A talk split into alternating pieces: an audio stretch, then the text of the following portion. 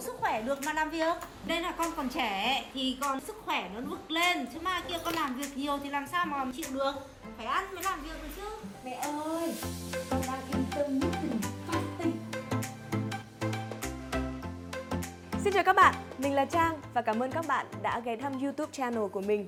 Và trong vlog đầu tiên này thì Trang sẽ chia sẻ tới các bạn một câu chuyện mà Trang đã cảm thấy rất tự hào về bản thân mình trong suốt một năm vừa qua.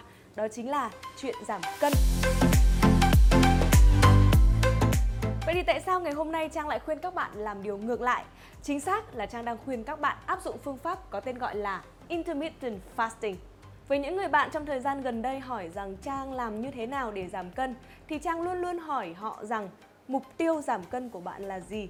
À, giảm cân để cho đẹp hay là giảm cân cho khỏe hay là vì muốn đầu óc minh mẫn hơn, sảng khoái hơn bởi vì mình có một thân hình nhỏ gọn hơn và năng động hơn. Với Trang thì Trang sẽ luôn luôn khuyên các bạn là hãy giảm cân để có được sức khỏe và có được một cái đầu sáng suốt. Thế thì việc đầu tiên cần phải tìm hiểu đó là tại sao bạn béo.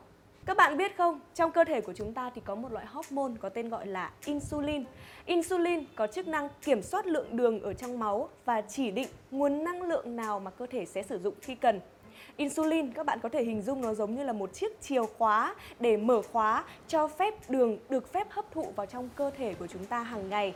Và đường thì còn có tên khoa học gọi là glucose. Khi mà bạn ăn ý, thì thức ăn vào cơ thể sẽ được chuyển hóa thành ba dạng: glucose, protein và fat. Thế nhưng mà cơ thể của chúng ta thì chỉ có thể dự trữ được glucose và fat mà thôi, còn protein thì không. Chính bởi vậy mà nguồn protein thừa khi bạn ăn trong thức ăn sẽ bị chuyển hóa dưới dạng glucose.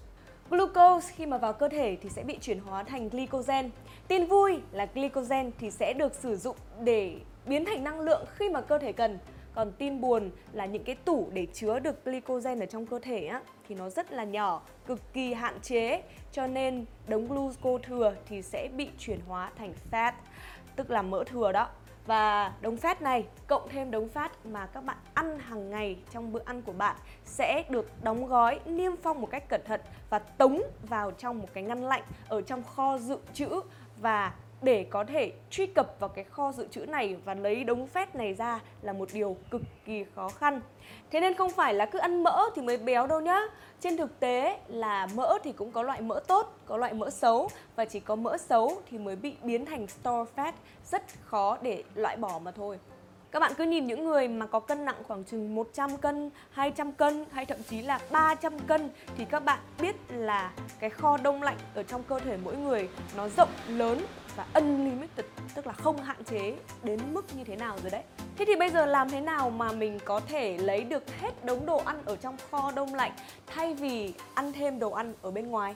Câu trả lời chính là phải giấu hết chìa khóa mở tủ lạnh đi mà phải bắt cơ thể vận động bằng cách là lấy store fat ra để tiêu thụ. Đó là cách nào? Nhịn ăn. Linh, bạn Trang có một quy tắc như thế này. Cơ thể đờ đẫn, thiếu sức sống. Ăn, không suy nghĩ được. Ăn, ngay lập tức năng lượng ở đâu sẽ tới tấp tràn về. Nếu bạn cũng giống Linh thì xin chúc mừng, bạn đã vừa bị chính cơ thể của mình lừa một cú lừa ngoạn mục. Khi ăn thì thức ăn không chỉ tạo thành nguồn năng lượng để được tiêu thụ ngay tức thì mà nó còn tạo ra những phản ứng khác ở trong cơ thể. Ví dụ như là tạo ra serotonin và melatonin là hai hormone có khả năng gây buồn ngủ. Đó là lý do vì sao mà ngay sau khi ăn bạn sẽ cảm thấy cực kỳ hưng phấn, nhiều năng lượng nhưng mà chỉ khoảng 30 phút sau đó thì lại cảm thấy cực kỳ buồn ngủ hay còn gọi là căng da bụng, trùng da mắt đấy. Trái lại khi mà bạn nhịn ăn ý, thì não sẽ bị ép để sản sinh ra những tế bào não và tế bào thần kinh mới cũng giống như là cách mà các anh trai sáu múi rồi chuột chạy đầy tay tập tạ để xé cơ giúp cho cơ thể to hơn, khỏe hơn. Não mình cũng y như thế khi mà nhịn ăn.